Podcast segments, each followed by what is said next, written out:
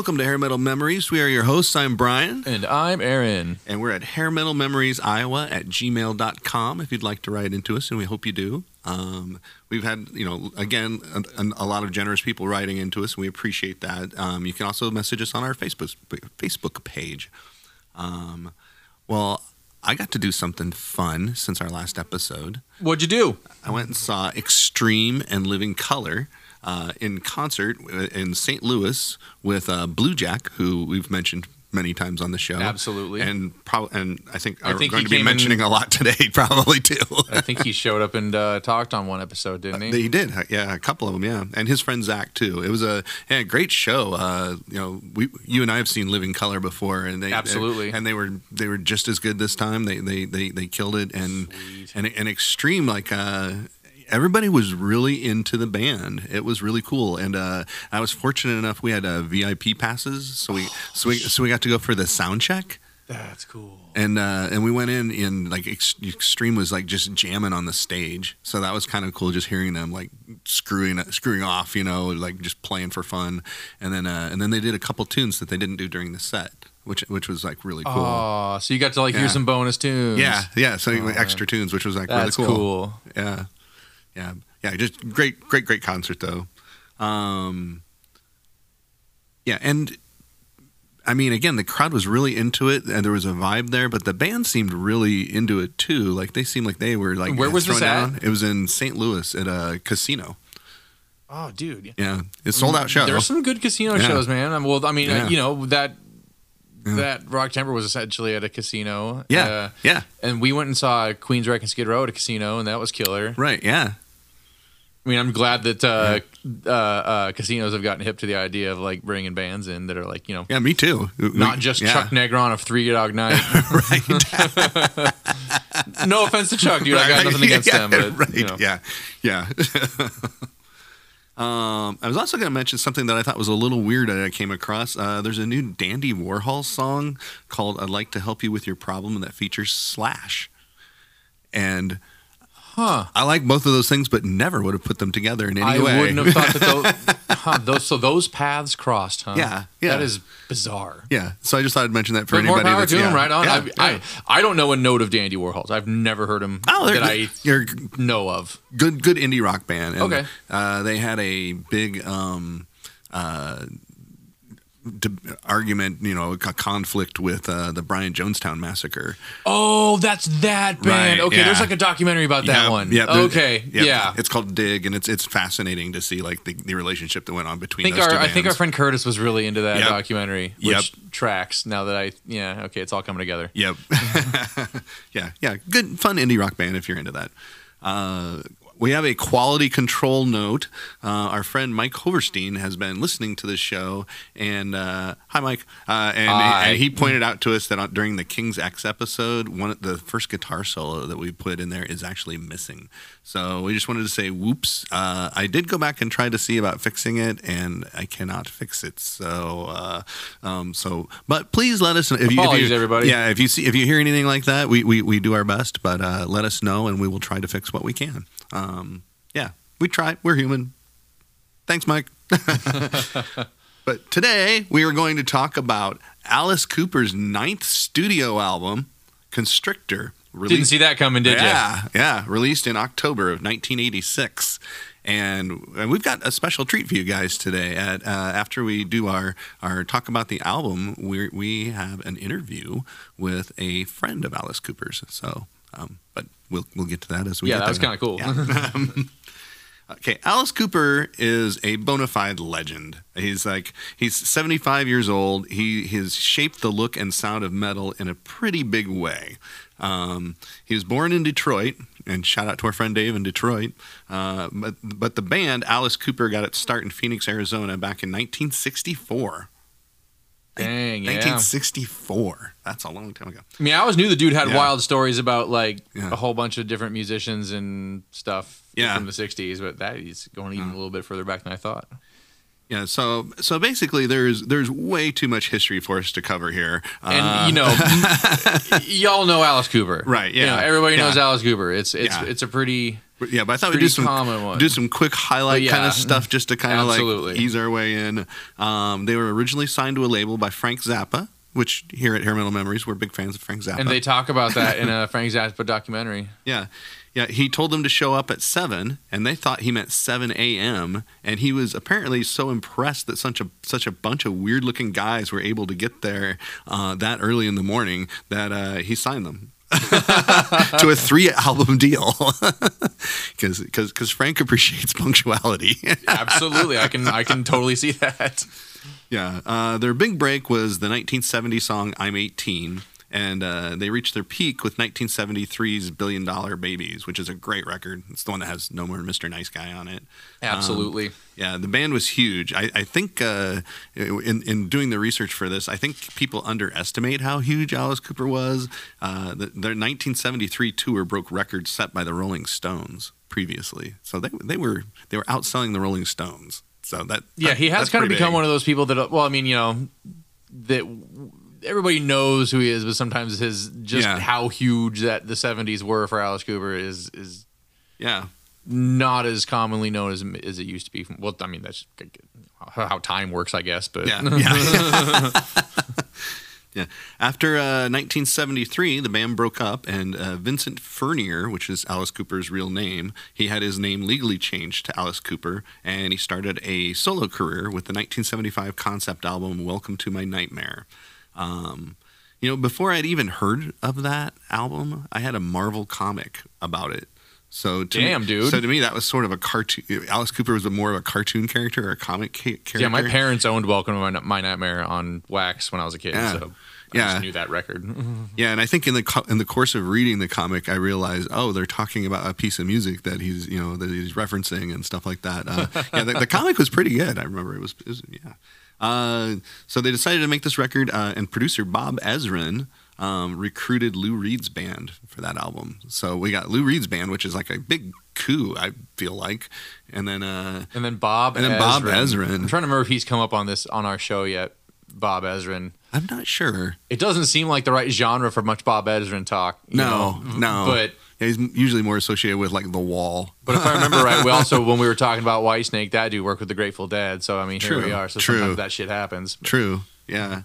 yeah. I can't think of any Bob Ezrin that we might have had so far, but maybe. If anybody remembers, Yeah. uh, Alice has sold over 50 million albums during his career. That is a lot. 50 million. Uh, he's credited with bringing horror imagery to rock and roll and for upping the level of showmanship and stagecraft.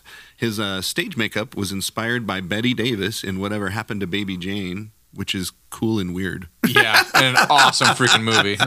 yeah, it's a, it's an awesome movie, but what a weird. I think I will be Bette Davis when I'm on stage. Um, in the early 1980s, Alice had gone through a lot, uh, including being in a sanitarium, fighting alcoholism, and cirrhosis of the liver. Um, he worked on music and he was in movies and on TV sh- shows, uh, including, I thought this was kind of interesting, he was on Lunch with Soupy Sales, where Soupy shoved a pie in Alice's face. Um, Soupy was one of Alice Cooper's uh, heroes as a kid. That makes And sense. so he, he, he said wow. it, he said it was one of his greatest experiences was having getting a pie in the face by Soupy Sales. it's weird to me to think that, but that far on, Soupy Sales still had a TV show. I know, yeah, yeah. Uh, but for three years, Alice largely lived in seclusion because he was, you know, going through all this stuff. Um, in 1985, he began working with a guitarist named Kane Roberts, and after not being on a label for a few years, he was signed to MCA Records. Which brings us to Constrictor, the album we're talking to And now. see, he figured he would get Kane Yeah. Roberts because if you get a really large guitar player, it's like having two guitar players. That's right. yeah, yeah. Uh, Kane Roberts, for those who may not know, he's he's he's, a bodybuilder. Really, is he's he's big and muscly. And in my know? head, I, I tend to confuse his name with the name of Kane Hodder, which is funny that that happens because th- that person is going to come up Yeah. in this episode of this show. Oh, weird. Okay. Uh, Constrictor is considered Alice's big comeback album because his last few didn't sell very well, uh, so his star had kind of fallen. And I think it was the first time. This was a three-year gap in between albums. I think that was the first time Um, mm-hmm. Yeah. he had some one that long, wasn't it? Yeah. Pretty close. Yeah, he put a, he put out an album almost every year until that break when he finally kind of lost it. Um, yeah, in addition to Kane Roberts, he brought in bassist Kip Winger, who you know We have already talked we've about. talked about extensively. you might have heard of him. Yeah. Uh, the album charted at 59, which was con- it was considered a big success. The band toured and it got rave reviews, and there's a live video of it documenting the Nightmare Returns tour, which is largely regarded as the definitive Alice Cooper performance. So, so this was this album was a big deal for Alice Cooper. Uh, so, so He King- needed a win. yeah, yeah, he needed a win. Um, Kane Roberts, uh, like we said, he's he's huge and muscular. He, he looks like Rambo. If you think of Yeah. Basically Rambo, I mean, and he plays guitars that look like machine guns and shoot rockets out of them.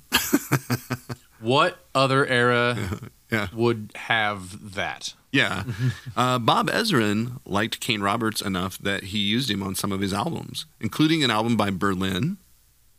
So Kane Roberts played on a Berlin album that Bob Ezrin. I really want to picture a live show where they're Yeah. doing "Take My Breath Away" and he's using the fucking rockets on his Right. guitar.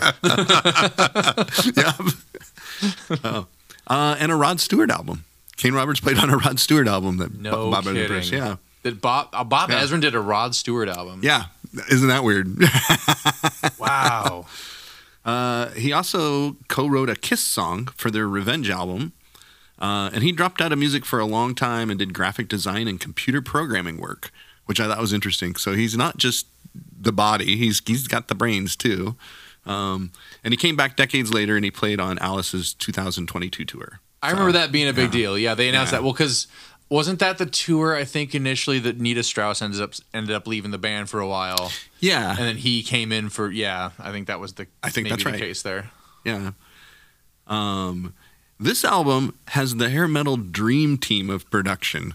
I would Oh say Oh boy! it's uh, Like I didn't. Beau Hill and Michael Wagner, both of whom we've gushed about in like That's crazy. half that, of these that they, episodes. like, well, he, Beau Hill's come up. Well, I mean, we Right. did Ratt. yeah, Uh, and Yeah. Michael Wagner's just worked with a ton of people. I Yeah. mean, it wasn't. I mean, like Wagner, he didn't he do some work on like Too Fast for Love? I think so. And remember right? Dokken and Yeah, yeah, yeah, yeah, yeah. Both these guys have been all over the place in in, our, in this podcast. So like, and the two, I think this is the first time that I've seen them together on an album, though.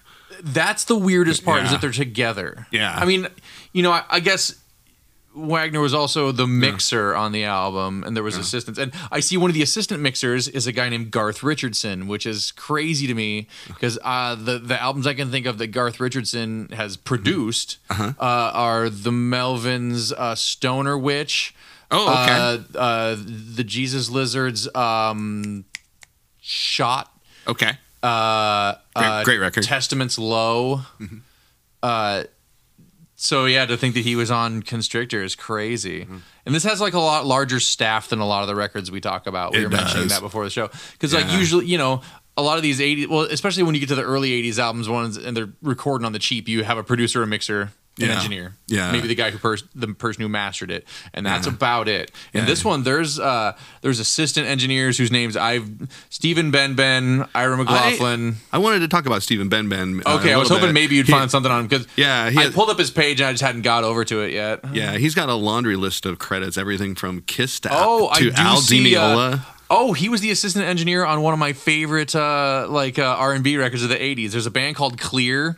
The album's called Intimate Connection. It's an awesome album. The last Uh-huh. Oh, wow. song on or. Uh, one of the songs on that album is a song called "Tonight" that ended up being the basis of a sample from one of my favorite DJ Quik songs. That's Okay. right. You hear that? We're talking about DJ Quik on this show, and that's the the line I just made in this. And Yeah. uh, yeah, I see "Invasion of Your Pi- Privacy" Yeah. is is in his credits. And he did that uh, Mick Jagger, David Bowie cover of "Dancing in the Streets." He did that.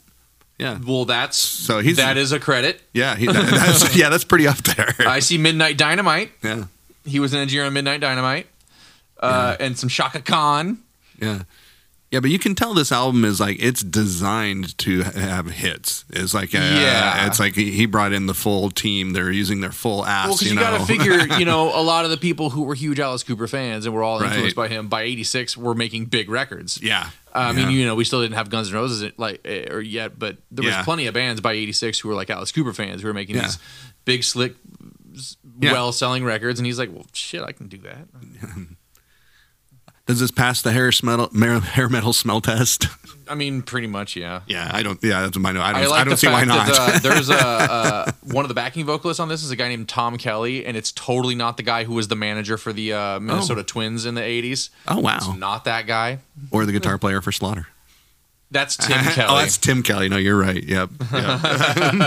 But yeah, Yeah. so it just makes me laugh. So one the guy who did some backing vocals on this record, he also uh, helped write such songs as "True Colors," uh, "Alone" by Heart, Oh, uh, "In Your. Room" by the Bangles, "Eternal Flame," "I Drove All Night" by Cyndi Lauper, uh, "I Touch Myself" by the Divinyls, uh, "Like a Virgin," Wow. uh, "So Emotional" by Whitney Houston. So as you can see, they brought in like a pop team. They were trying to make like Yeah. a, a record that was going to be one of the big accessible albums, and that's why you get somebody like that to come be on it.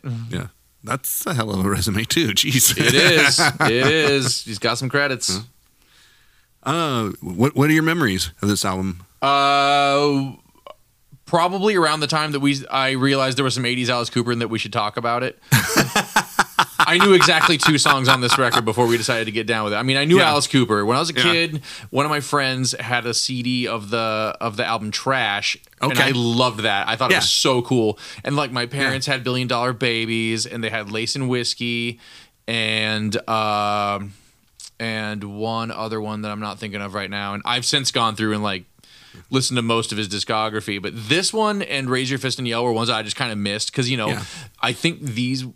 It's funny that this was his comeback because this one does, hasn't really had a lot of reissuing or a lot of attention paid to it. It hasn't. Yeah. Uh, but the thing is, um, one of the songs on here, I, I, I bought a K-Tel compilation cassette tape. I think Uh-huh. I've mentioned this cassette tape on this show before because I think we've done an album that has one of the songs. Probably yes, um, Quiet Riot. Uh, But uh, there was an Alice Cooper song on it. It was a K-Tel tape called called Twisted Metal, and the Alice Cooper song on it was "He's Back, the Man Behind the Mask" from Yeah. Friday the Thirteenth Part 6 And I was like, "This doesn't sound like metal, but this song's cool as hell. I like this song a lot." yeah. Uh, most every song on that compilation I still enjoy to this day, except for the Ted Nugent song. I never really liked it that much.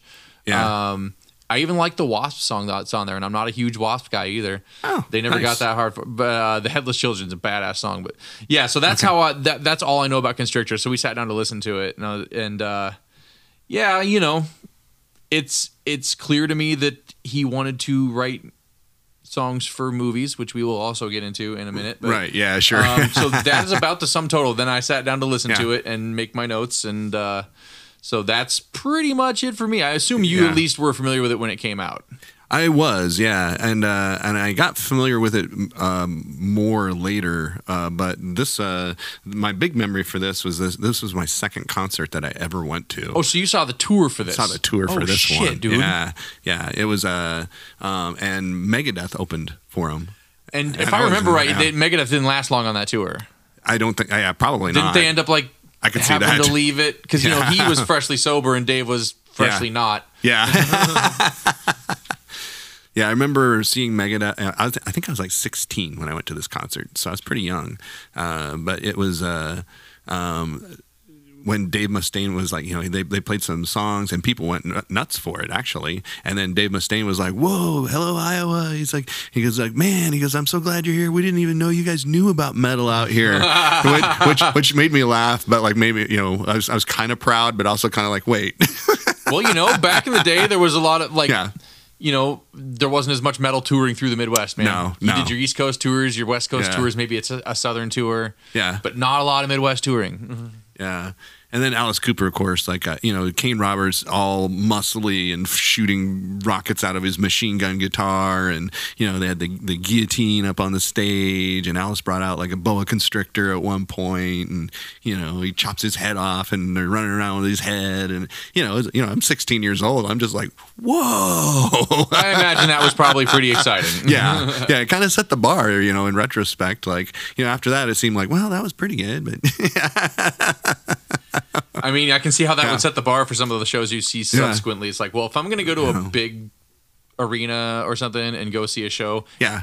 There you go. There's your bar, man. yeah, yeah. And kind of another weird memory is uh, uh this was at Veterans M- Memorial Auditorium is where, Yeah. where the show was, and uh, you know, and I'm 16 and I'm young and impressionable and I and I'm very naive. I've I've never done any drugs whatsoever this, up to this point. Uh, and then this group next to us, like they made this circle in the middle of the the crowd, and they started shooting up heroin. Holy And shit. I, you know, and I still have. I think that might be the only time I've seen people shooting up heroin. That's a little intense for a show. Yeah, but it felt kind of intense. Uh, I was just. I totally so- thought you were just gonna say, and they started passing the joint around. right. Yeah. Yeah. Wow, yeah. you went No, way the hell up the ladder on that one. no. Yeah. Yeah. Not, not by choice. That's yeah. yeah, that's kind of Yeah. It wow. freaked. It freaked me out. as I- it you know, should. Yeah. that's wow.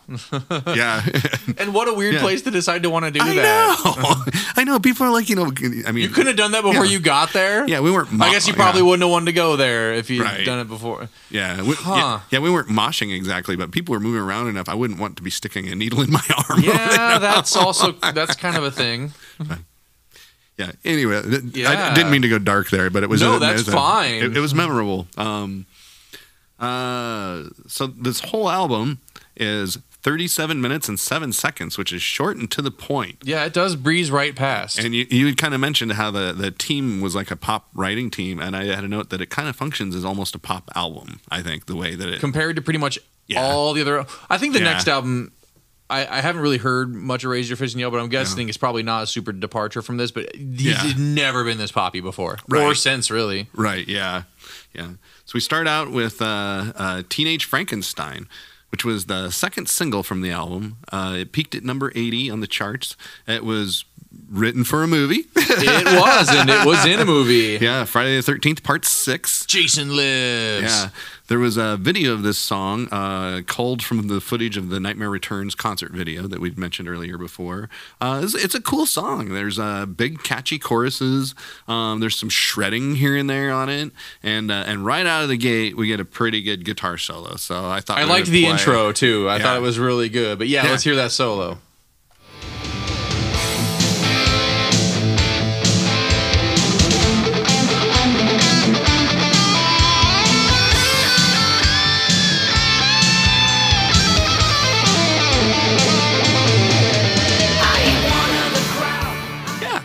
Nice. Go Kane. Uh, Uh-huh. I was uh my thought is bo- you know for having this like production team Yeah. the sound on this this record is thin It is kind of thin. I thought the same thing. uh i mean yeah for a good team and like we've done other records from this era that don't sound quite this thin Yeah. No, I, I thought the same thing. Yeah. It sounds like, you know, kind of like lush, but thin. yeah there's a lot there but for some reason the final thing but and then uh, what i was wondering is this the same frankenstein that he's gonna have to feed six years later on- Oh, on- yeah. when, when we get to wayne's world because it was teenage then, Yeah, so maybe yeah. it's bigger now and it's a lot more Oh, hungry. So that's you know, there's like a philosophical continuity there. That's right. And uh, the other thing that I noticed in the song is I can totally hear Kip Winger singing in the background. I can exactly pick out Kip Winger's Oh, voice. Yeah. yeah. That definitely tracks. Yeah. Uh, and then the second song is called "Give It Up." Uh, this is a, it's a solid boogie rock kind of song with uh, with huge sounding choruses. Uh, I see you, Beau Hill, with your giant choruses. Yep. And another pretty cool guitar solo moment when uh, our boy Kane Roberts uh, gets into some tapping and crazy bending stuff. So I, I thought, we Oh, I- hey. I, thought we would play this too. yeah.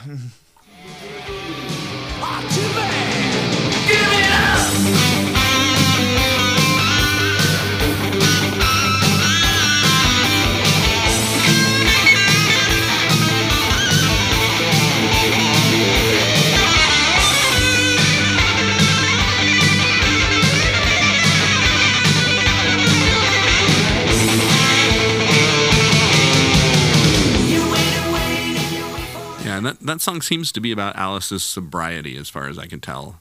Um, And you know the funny thing is to me, it's just the sound of the song. I thought that somebody outside of the band wrote it. oh like yeah, before I got to the right, I'm Uh-huh. like this. This sounds like you know when you yeah when you're making your big prop record and you bring in some writers. Yeah. I would have totally thought that about this, and I had I Yeah. lo- I actually had to go and look at the credits and be like, oh nope, that's just Alice Cooper and Kane Roberts. Wow. Yeah. because yeah, it and it's like a good enough tune, but it sounds it sounds like a side two song to me. yeah.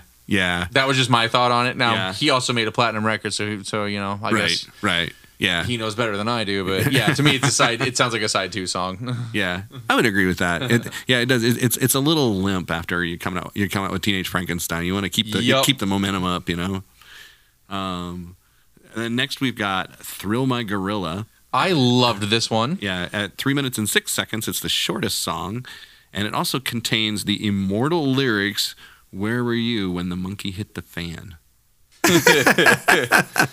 And that's just a great song title. Yeah, it is. There's a another cool tapping solo in it. Um, the drums are so gated that they sound like a drum machine. Um, okay, so you thought that too. All right, thank you. I was just like, man, like I know there's a drummer credited here who's Yeah. David Rosenberg, who actually still works for Yeah. for uh, percussion technology companies to this day. oh wow, okay. Um, but I was just like, what is with these drums, man? Who, yeah, boy, you know, like yeah, they don't sound real. there's Ratt records that have less gating on their drums. yeah, uh, and this has this song has a fade out. So suck it, Blue Jack. yeah, suck it. the only joke I made about this song was I said, "Gorilla is '80s for penis." yeah, yeah. Over, overall, I thought this was a super fun song. You know, yes, I That's- thoroughly enjoyed it. Yeah, me too. Uh, then the fourth track on it, we've got "Life and Death of the Party." When it started, I was like, "Is this Kiss Me Deadly?" Right? Yeah. Okay, you said that. You thought that I, well, I thought it was going to be a power ballad. You know, I was like, Well, okay, no, here like we go. The actual, it's- I think Yeah. like the key, the, like Yeah. the, the, the progression of the little thing at the beginning is like the same as Kiss Me Deadly. yeah, it probably is. Yeah, yeah. Uh, but then it, after you know when, when they start out like, oh, it's going to be a power ballad or "Kiss Me Deadly," then it goes into a nice marching groove, which is cool, and you can you can definitely hear the huge production on this one. Um, I I liked this song. And uh, and Kane Roberts with the epic hair metal bridge was shifting. I actually pointed out, I was like, "Wow, thing. Kane, Kane is uh, this is this is Yeah. like his song, isn't it?" Like, yeah, yeah. Let's play it. Oh, like, right like this is his, this is his moment, I think.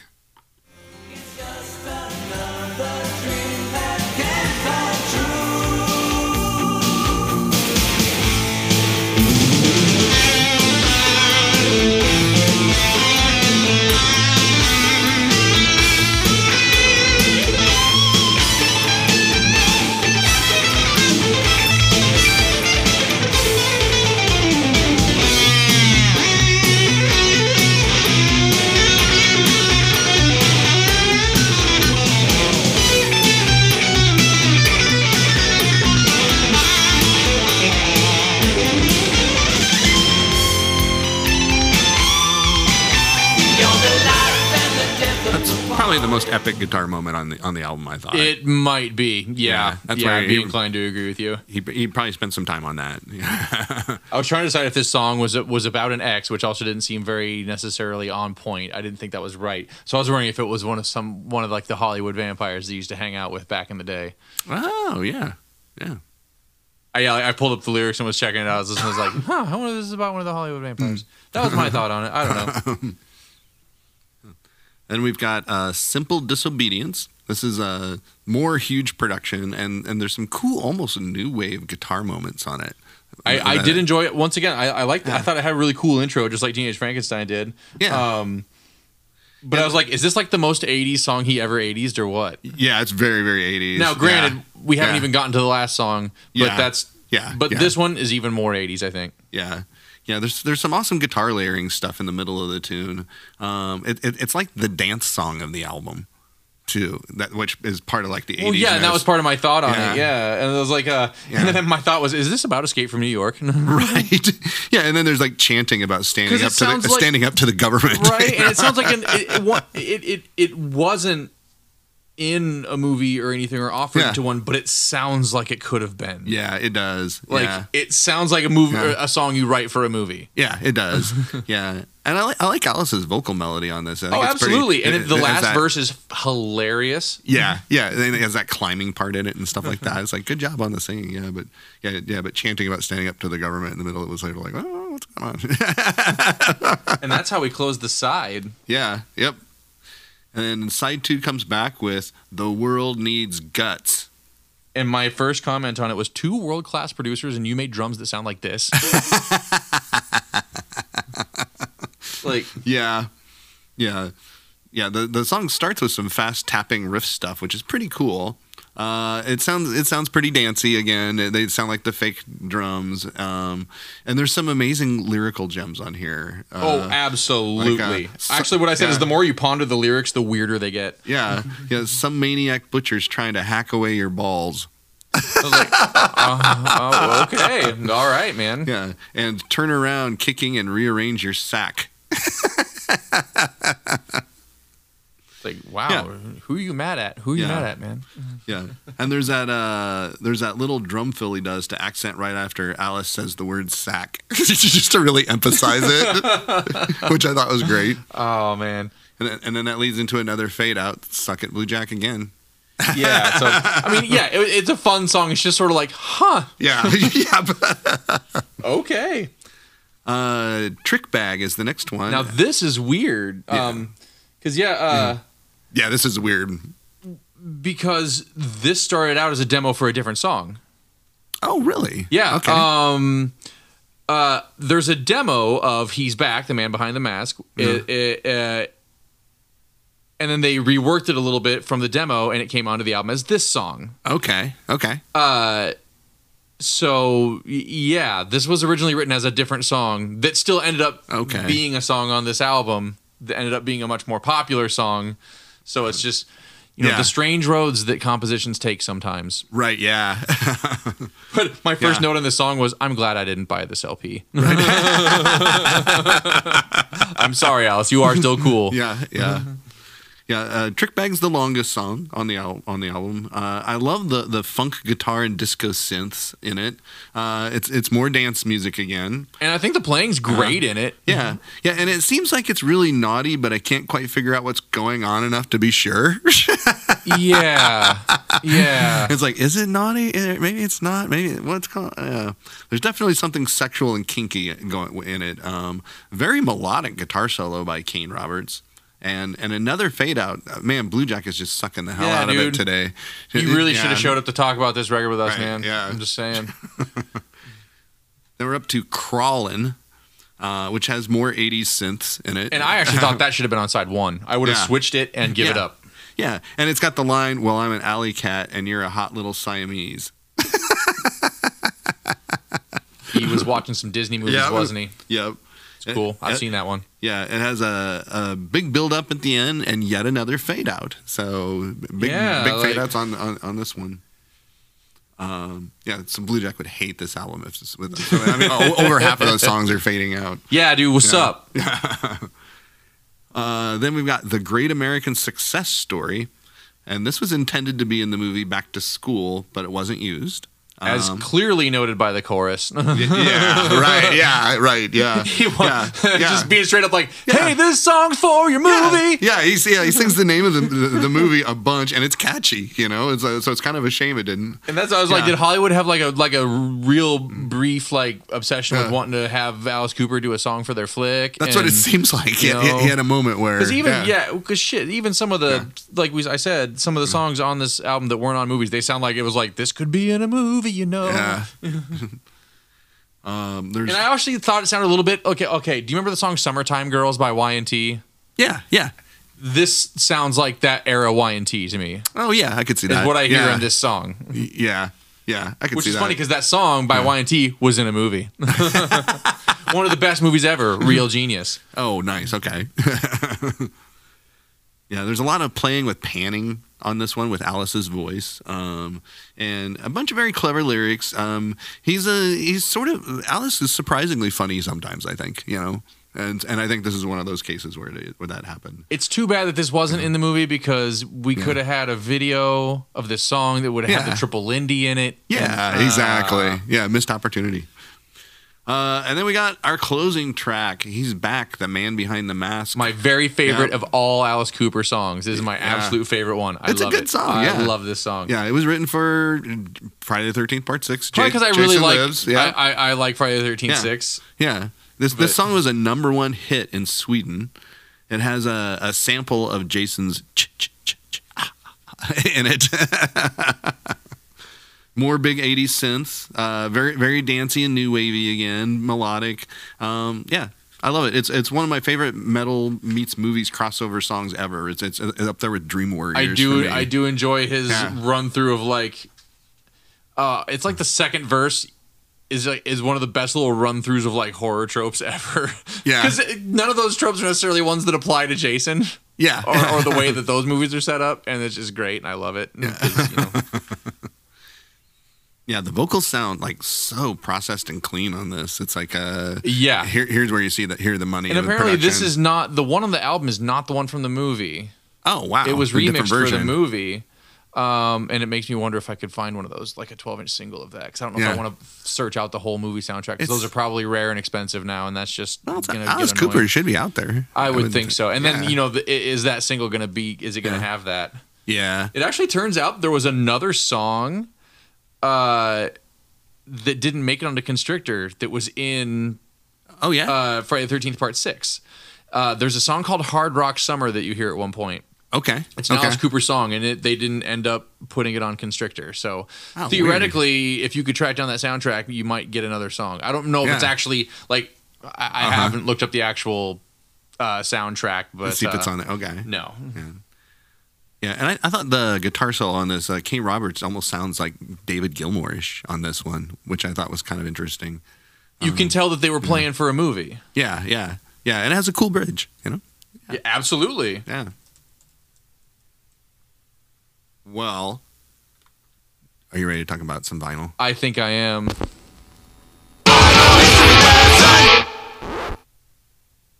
Okay, well, I mean, and this one hasn't been around a whole lot. There's just not like, I mean, it had a whole bunch of pressings and everything back when it came out. Um, and it was also issued on CD at the same time, which, Okay. well, I guess you know, in '86, that's that's kind of an earlier early adopter of that.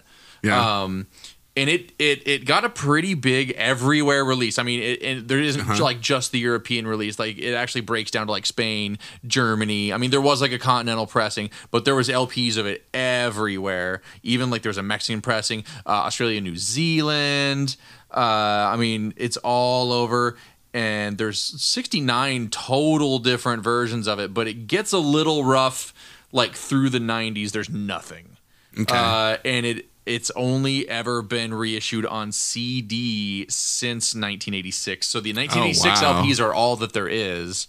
Uh, yeah, the last uh, 20 years of reissues have all been CD, or it looks like uh, Geffen did like a digital reissue of it, like download Oh, only wow. in 2007, which Okay. is strange. yeah, So it's just not super around right now. that surprises me. Uh, the last time it was issued in the U.S. was that digital one from 2007. Yeah. There's two, one, two, three Russian reissues in 2008, 2014, and, two, and 2020, respectively, that are not official. And then there was a uh, a, a Japanese uh, CD reissue, but that's pretty much it. That I tend it- to think of Alice Cooper fans as being very vinyl friendly. Kind one of. would think, but yeah. Yeah. this album just sort of exists in a dead spot now in his in his catalog, which is funny since Yeah. it's it's the one that like brought him back, right. Yeah. and but it's just and uh, it, probably because from 1986 it's owned by universal because it came out at mca Okay. and i don't remember so like i don't think a lot of his mca stuff has gotten a whole lot of reissues but uh, yeah so this one's just it it's in limbo. You gotta you gotta go dig for it wow. I bet copies of that are pretty pricey. they can be they're not terrible Okay. mostly just because it's just not one of his more popular albums at Okay. this point like if- Okay. most people are gonna go back to the 70s right. Yeah. or they're gonna go like to trash. They're Okay. gonna skip this period. Like raise your fist and yell. Yeah. If I was to look th- that up right now, I'm guaranteeing you it's probably the same shape. It had a Yeah. big release in '87, a few digital releases. That's it. Okay. Like I would bet money on it. Okay. Yeah, and, and by the time you get to Trash, that's where he had all the guest stars on it, I think. So yes, I trash that is loaded with guest stars. Yeah, so that one's probably readily available, I would assume. I believe it's been reissued fairly recently. I want to say Yeah. somebody put out an LP of it. Maybe like one of those companies like Friday Music, Real Gone, somebody like yeah. that. That'd be that'd be a good one for us to talk about at some point too. I would not be because of- opposed to that, because it was a big stars. record. It's a big record. Yeah. And I think we've talked about a couple different bands who have people who've guessed it on that. Yeah. Because I think, yeah. But we haven't talked about, yeah, we haven't talked about Aerosmith yet, but they, which Yeah. is probably something we should cover at some point. Yeah. Uh, but man, now I'm all of a sudden blanking because like I think Nikki Sixx is on there somewhere. Yeah. Uh, most of Bon Jovi or well, part of Bon Jovi's on there. Well, the funny thing is, yeah, okay. Every, almost everybody from Aerosmith is on Trash, but the funny thing is, Steven Tyler's on one song and everybody else is on the other song. so that's kind of funny. that is kind of funny. So yeah, that's your that's Yeah. your long-winded yet still information-free uh, vinyl history lesson. okay. Well, let's talk about some guitars. Which guitar are you going to talk about? Yeah, I was going to say spe- specifically. I mean, how often do you get this opportunity? Uh, Yeah, so, I mean, I can't yeah. imagine that outside of this though. That there was Yeah. probably a lot of gear stuff to find out right, there. Right. Yeah. it's a little all over the place. The yeah. only thing I was able to dig up and offer for you is, is that uh, that David Rosenberg works for Innovative Percussion. Okay. it's a company, so it's not the gear that he used back then, but at least there's Okay. a little tiny piece of something. Yeah, Kane Roberts' guitar. That's what we want to know about. It's a it is a Stremel Guitars pyrotechnic machine gun guitar. Apparently, Ke- apparently Kesha plays one. All right, It's made by Johnson Guitars. They have a website and you can buy them. I was looking at it. Uh, they have an AK 47 guitar.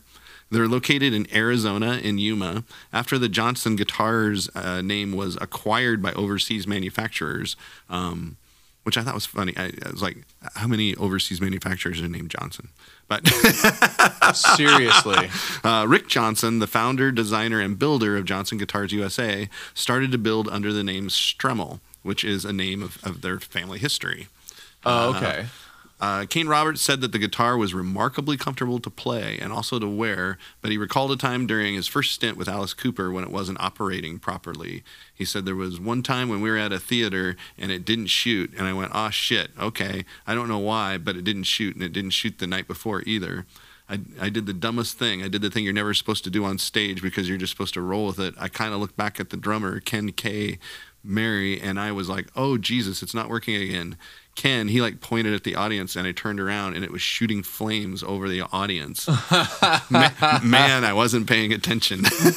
Oh my god. I, I, I saw that story, and I couldn't help but. Oh like, no, that's put that- wonderful. yeah. I'm glad that I'm glad that got into the, uh, into the episode. Cool. Well, now we're gonna take a short break, and we're gonna be back with our special guest. Okay,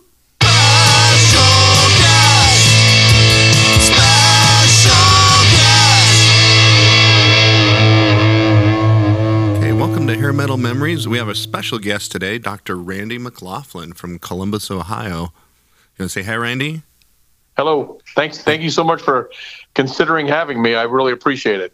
No, it's exciting. Yeah, thank you for being on. Uh, and and and Randy comes to us via our friend BJ, who we've measured we've mentioned on the podcast actually Several a few times. times. So uh, uh, she lives in Columbus, Ohio, and uh, and Randy is her eye doctor, and also.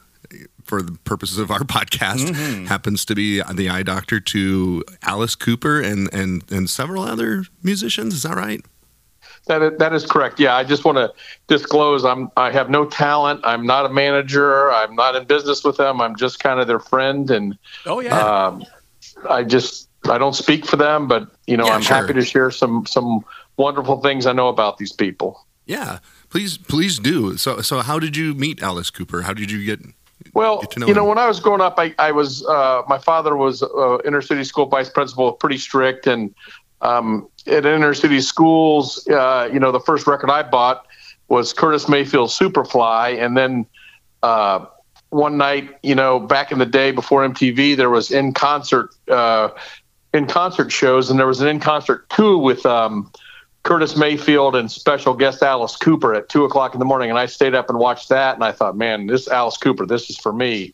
So growing up, Alice Cooper was kind of an outlet to me, and then in 1997, Alice had his first um, uh, charity golf tournament for his charity, which is called Solid Rock, and uh, I was going to play golf in, in Arizona, and it cost about twenty five hundred dollars that I didn't have, but I thought I'm going to do this, and uh, I, that's when I got to meet him when I played in his first charity golf tournament. oh, that's cool. Yeah.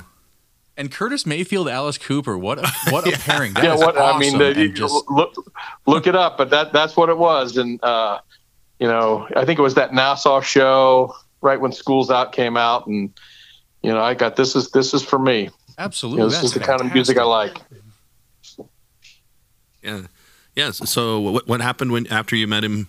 Well, you know, so I, I go to his first golf tournament and in 1997, Ohio State had beaten Arizona State, uh, which is located in Phoenix, in the Rose Bowl. It was a rather exciting game. They had great players on the Ohio State team. Mike Vrabel, head coach now, Luke Fickell, coach at Wisconsin, and Orlando Pace. And I had this ball signed by all of our team, and it was probably worth tens of thousand dollars in Columbus, Ohio. But I thought I'm going to take this and give it to Alice's charity. So I donated it to the charity the first time.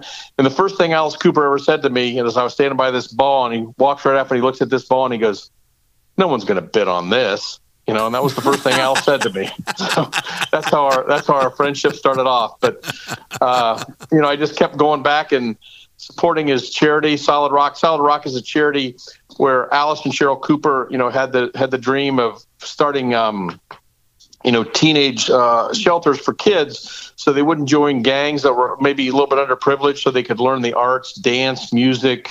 Uh, and, you know, that that's where Alice's, uh, that's what he, uh, you know, you know, as a Christian, really strive to want to tr- want to try to help help kids out. So, mm-hmm. you know, I had people look into the Alice Cooper Solid Rock if they want to learn more about his uh, charity.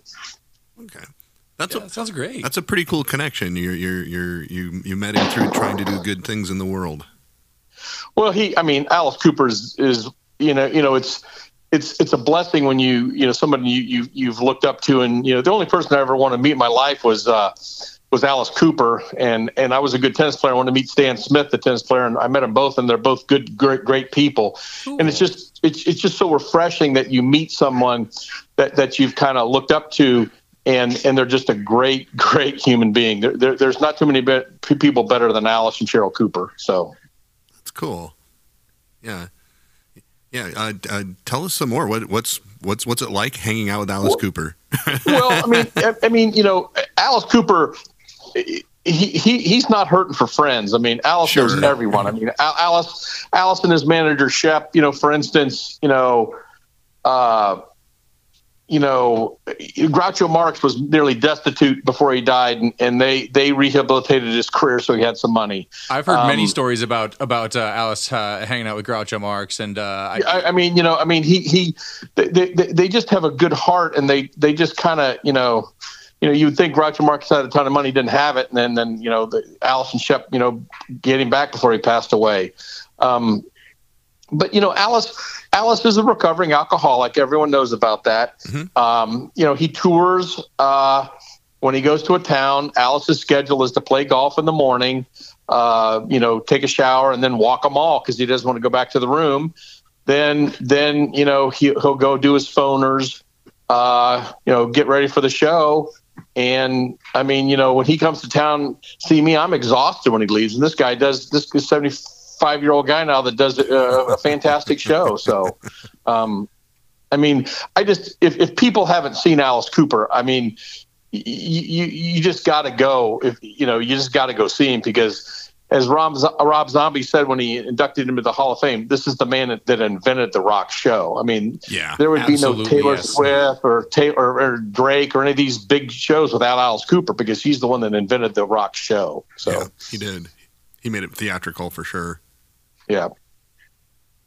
So then, how did it? How did it end up that uh, he decided to have you as his uh, doctor or whatever? That's just well. Just... I mean, I mean, I mean, I don't want to say technically. I've taken care of his kids and his wife, and okay, you know, Alice right. had good okay. had good vision. You know, uh, but you know, he, he, would just come to town, and you know, his kids would wear contact lenses. I'd help them get them and uh, check their eyes when they were here, and oh, okay. um, you, you, you, know, through through meeting Alice, you know, I, have just met so many other people uh, because Alice, you know, he, he he's just an icon, you know, yeah. up there with Bowie or Prince or or whatever. But um, you know, for instance, the first golf tournament, you know, uh, I met Dave Mustaine. Uh, Dave Mustaine asked Alice to be his godfather to help him with his sobriety. You know, I've met, I you know, about that.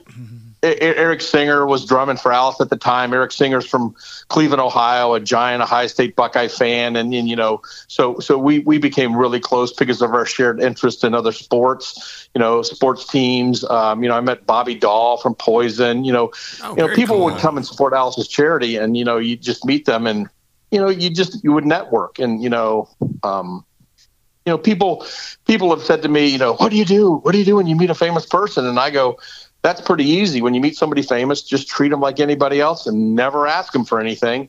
They'll check you out, and then you know, then you're in. You know, so yeah. you know, celebrities are just like anybody else. They get Absolutely, a yeah. ring ring around their bathtub just like you and I do. So. Yeah. yeah. Uh, when's when's the last time you talked to Alice? Um, you know, we saw Alice. Um, we saw Alice in October. Uh-huh. You know, he he did his show his, his show in, in the Dayton area. He was here in Columbus, and and and he he was uh, on the stadium tour with the Crüe and Def, and you know we saw him there.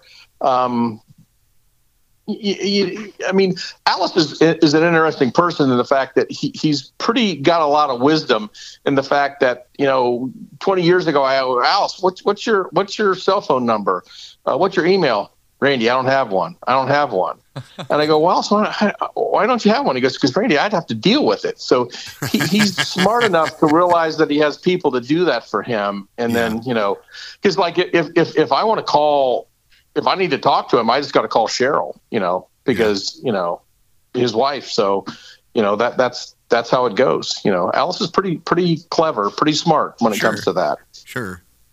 That makes well, it, and again, you know, meeting meeting Mustaine at the time they were put in my life because I had in our family, you know, uh, there were some addiction problems on some some some loved ones in my family, and you know, to have Alice Cooper and Dave Mustaine advise me on how to help people through that was like, you know, uh, an act of God. So, uh, you yeah, know, that's I'm, pretty I'm, big. I, I, mean, I'm just pretty. I'm pretty eternally grateful to both of them, you know, for that time in my life. I'm I'm estranged from Dave. I haven't talked to Dave in 15 years, but I, I just owe him a debt. And you know, Dave Mustaine is is just an absolute genius. Um, you know, you don't necessarily have to like his music, but you know, he he just he's just a genius. And um, oh, I'm a Megadeth uh, fan right here. I'll yeah. tell you that. Well, yeah, I mean you know, you know, I mean, I, I, I was close to him. I was close to his family.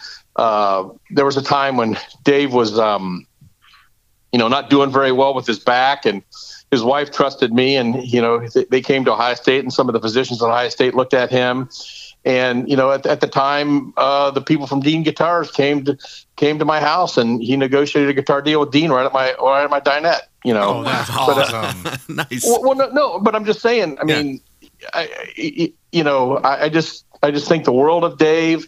Uh, my my personal opinion. Uh, some of those Metallica stories of, um, you know, they wanted to fire him because he was a drunk and mean drunk and stuff like that. I don't necessarily agree with there. I wasn't there. I don't know James Hetfield or Lars, but I think James Hetfield would look around the room at the time and he'd see Cliff Burton, he'd see Lars Ulrich, and he'd see this red-haired guitar genius, and I think James Hetfield realized that I'm never going to be the front man of this band, so I got to get rid of this guy. So that's just my personal opinion of what happened yeah. in that situation. That's a so, that's a group of intense individuals too. So yeah, that's a, yeah. yeah. They do talk about yeah. how back in the day, uh, in the early days of Metallica, yeah, James was the singer, but like in between songs, Dave was the one who was always doing all the crowd work and stuff. So that I, I have heard about that. Well, I mean, you know, uh, you know, I mean, I think you know, you know, I got to watch what I say too much. Sure. But I mean, you know, Dave's troubled, you know, with Metallica, and I, I just thought, you know, you know, Dave, you know, people people get both the music, uh, you know, but Megadeth is I felt stuck way to their musical roots more than Metallica has, but that's just my opinion. But you know, Dave, I don't think people care how many paintings Lars has. That that's not that's not who no, wins. No, you know, who, who, wins is you know what what what what what songs people remember. You know, so yeah. I mean, Dave Mustaine's taught me a couple things that about music that I didn't know because he would have like a album coming out and and he was talking about how he's going to promote it and I go, well, why don't you just go on Letterman again? And he looks at me like I'm stupid and he goes, because that costs money. And I go, what do you mean it costs money? He goes, you pay to be on Letterman, you know, wow. when you're a band. And I thought, I, I had no idea of that. I, did, I didn't know that either. And then, and then he taught me, you know, I think, I think, again, I don't speak for Dave Mustaine. I, I haven't speak to him in a long time, but, you know, I mean, I think he, I think he, he thought Sharon Osbourne, you know, ran, ran music, and I think he taught me like during during the Ozzfest. Oops, sorry about my dogs. Sorry about oh, my dogs. Okay. Um, but but he taught me like at, at Ozzfest, you know, maybe of all the ba- all of all the um, bands on on the uh, on the festival tour, only like four or five of them got paid. All the other bands paid to be on Ozzfest, which I found wow. interesting. You know, the record companies would have to pay. Wow. And the third and the third thing I could I could realize I remember the old MTV News ding ding ding ding. You know, you heard it first. Remember that? Yeah. That, that was that was a Peace Sells riff. and I go, Dave, you must made a lot of money off of that. You know, them using Peace Sells. And he goes, not a penny. I go, why? He goes, it was eight notes. You get paid for nine. Oh so, wow. Oh, that's right. There's yeah, skirting around the licensing. Yep. Yeah, I mean, I, I mean, I'm just a layman that didn't know, but you know, these are the things that I learned through the through the music business. So yeah. I mean, that's fascinating. Just getting to pick up those little bits of info as you're yeah. just interacting with these people that you meet through a golf tournament, right? I mean, that, right. well, that's well, yeah. great how that webs out and just gives you so much fan, well, fantastic I mean, information I mean, you just wouldn't have thought about otherwise. Not at all. I mean, I, I, I like and Alice has taught me that Randy, I still get to do this because I don't put on a bad show. And what he meant by that, you don't necessarily have to like my music or whatever, but I am not going to halfway it. I'm going to give it my all, yeah. every city wherever I'm at. And and I kind of likened that to my to my medical practice. I thought, you know, I, I I can't put on a bad exam. You know, I learned that from Alice. You know, every everyone's important, and you're just as good as your last show. You know, yeah. so it's it's applicable to all kind of uh, business. Yeah. Oh no, that's a great way to look at it. Absolutely. I, I always thought that Dave Mustaine would be really intense. Is he? Is he? Is he intense? He's really, he's really intense. Yeah. Okay. He's really, yeah, okay. he's really intense. He's okay. really intense. He's he's really funny. Okay. I mean, he's. I mean, you know, you know, he, he is. Like I said, I I'm I'm somewhat estranged from him, but yeah. I only have want to have good things to say about Dave. You know. That's awesome. Yeah, that is awesome. Yeah, and and who you said that? uh like well, the, I mean, the, the other people I, have met, you know, Eric Singer. Yeah. I mean, you know, I mean, I've I've through Eric, you know, you know, learning. You know, I've taken, I've had the privilege of taking care of Doc McGhee, the manager. You oh, know, sure. I've care of Paul, Paul, Paul, and, and his wife. I still, you know, you know, help supply their contact lenses to them and their son. And you know, th- these people, they're they're, um, I mean, they're they're they're they're good to me. You know, I, I, when you when you when you go to a show, I mean, you need to realize that this is their office. This is where they work. Yeah, you know, sure you're a is. guest there. You're a guest there. It's not about you. You're a guest there, and I try to stay out of the way. And I think they appreciate that. You know, they they know Randy's okay. You know, nice. I mean, it, it, well, everybody, everybody. Alice Cooper is the nicest person in the world, but he has to have. You know, he doesn't say no to anybody. He has people that say no for him. You know, sure. his tour manager or Shep, his main manager. Those are the people that have to say no for him. I mean, yeah, somebody he's got to have someone yeah. to do it. That would be. Uh, um, that's why they have managers. Yeah, yeah, exactly. Yeah, exactly. If I'm not mistaken, there's actually a documentary about Shep Gordon. It, it's called Supermensch. It, it is a fantastic fantastic. Shep Gordon is an absolute genius. Um, I think, uh, I mean, he and Alice have a hand, handshake deal. Uh, I mean, what happened, you know, I, I didn't know Alice at the time, but, you know, after uh, Billion Dollar Babies Muscle of Love, I think the, the original band members, you know, wanted to do more of the rock and roll and Alice and Shep were theatrics. So Welcome to My Nightmare was really the first Alice Cooper solo album. He hired away uh, Lou Reed's band. And, you know, I mean, I think they put everything on credit cards. I mean, they, they, they were either going to make it or not, but then they, they, I think they realized that you know it, the people wanted to see the show. I mean, music was music that you could get that anywhere, but they wanted to see the show. Yeah. And um, business wise, I think Shep and Alice realized that it was easier to divide the check by one as opposed to by five people. Well, so yeah. you know they, they, they found a blessing in that. So. Yeah. That's right. Yeah, I I, uh, I actually I, I, listened to some of that. Uh, Shep Gordon was interviewed on one of my other favorite podcasts, and he talked a lot about the beginnings of the theatrics of Alice Cooper. Would, there were some great stories in there. Well, I think the other thing that people realize about Shep Gordon, Shep Gordon started just about every celebrity chef in America. I mean, he was the one behind all of that. And he thought, you know, why why are these people that bring so much happiness to people's lives? Why are they in the back, not not to be seen? And I mean, Shep Gordon was was instrumental in starting all the ce- celebrity chefs. Wow, I missed that bit. That's a that's cool. Oh, it's, it's, absolutely, it's absolutely, absolutely. That's part of that's that's a half of the movie, the Supermensch movie. I think the Supermensch was was was done and directed and produced by Mike Myers, the comedian. Yes, he who you know, you know, had some depression at the time, and Shep helped him through that. And um, you know, Shep Shep Gordon's a he's a powerful, you know, he, he's he's an icon. You know, he's he's a manager. I mean, I think he managed Pink Floyd at one time. Uh, uh, he, I think the Beatles asked him to manage him, and he was not able to do it. Um, you know, he, wow. he, he, he's, oh yeah, he's he, one of those industry people who, like some other guys, just ha- has been in contact with pretty much everybody. Uh, well, absolutely, and I mean, I mean, I mean, Shep, Shep's going to be protective of Alice. You know, who who got their meat hooked into Alice? What do they want from Alice? And you know, I went through that process and I go, Shep, I, I so honestly, Randy, Randy, you hooked Alice up with the Oakley people. You're fine. I felt like I was a made ma- mafioso after Shep said that to me one time. And again, I'm a nothing. I'm nothing. I'm nothing. You know, Shep, Shep is the absolute genius, you know. That's great. Well, well, thank you very much for speaking with us today. Is there anything else that you'd you'd like to add? Any um, other stories you want to well, throw no, out there? No, I would just say I would just say I, I really appreciate you thinking of me. You know, I you know I, I hope I hope you like it. I hope people enjoy this talk. And if you have me back, I'll give you a, ton of kiss stories. You know, okay, uh, sweet. That was you know. It, it, it, these people they just live in a different world than us and and um, sure. it's just it's just fun it's fun and a privilege to, to to be with it in one day, but it's also fun and a privilege to go back to your everyday life. You know, believe sure. me. yes. You know, believe me, believe me. You know.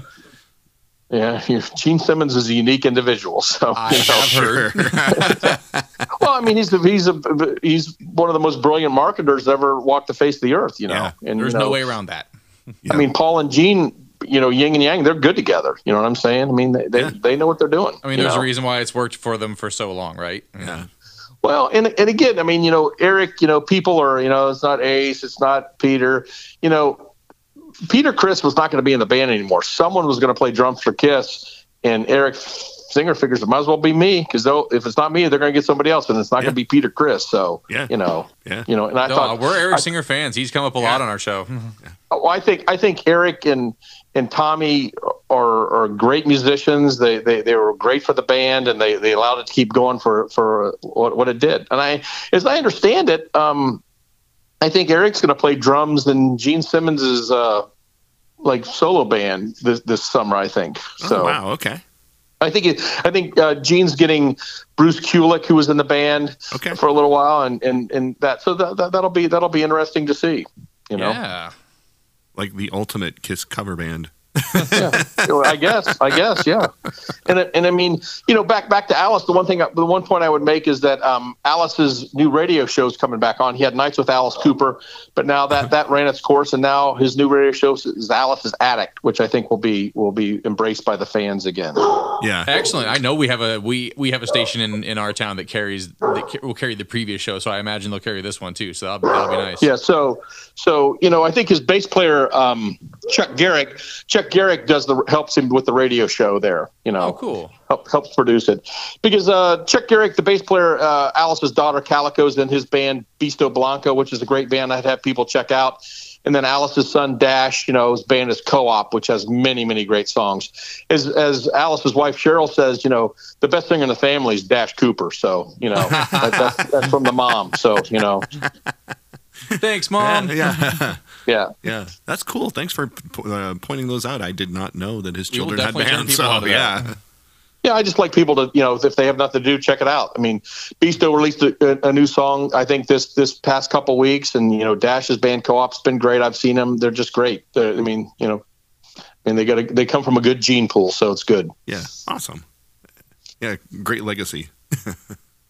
Well, I, I, can't thank you enough for thinking of having me. I'm, I'm at your service. Um, you know, if you need anything else, always, you know, I'm, I'm here for you. Okay. Okay, Thanks appreciate for that, Randy. an interest in me. You know. Yeah, yeah, and we are we have talked about getting around to Kiss, so th- th- we, we yeah. Yeah, We, we haven't done a Kiss album yet, and we need to correct that. Yep. you know, and again, like I said, I've got I got plenty of those. I got I got I got another another bunch of those if you ever need them. All right. Okay, oh, you bet. okay, sounds good. Well, well, thank you so much. I'm I'm thanking you. I can't wait to hear it. All right. All right, Sounds good.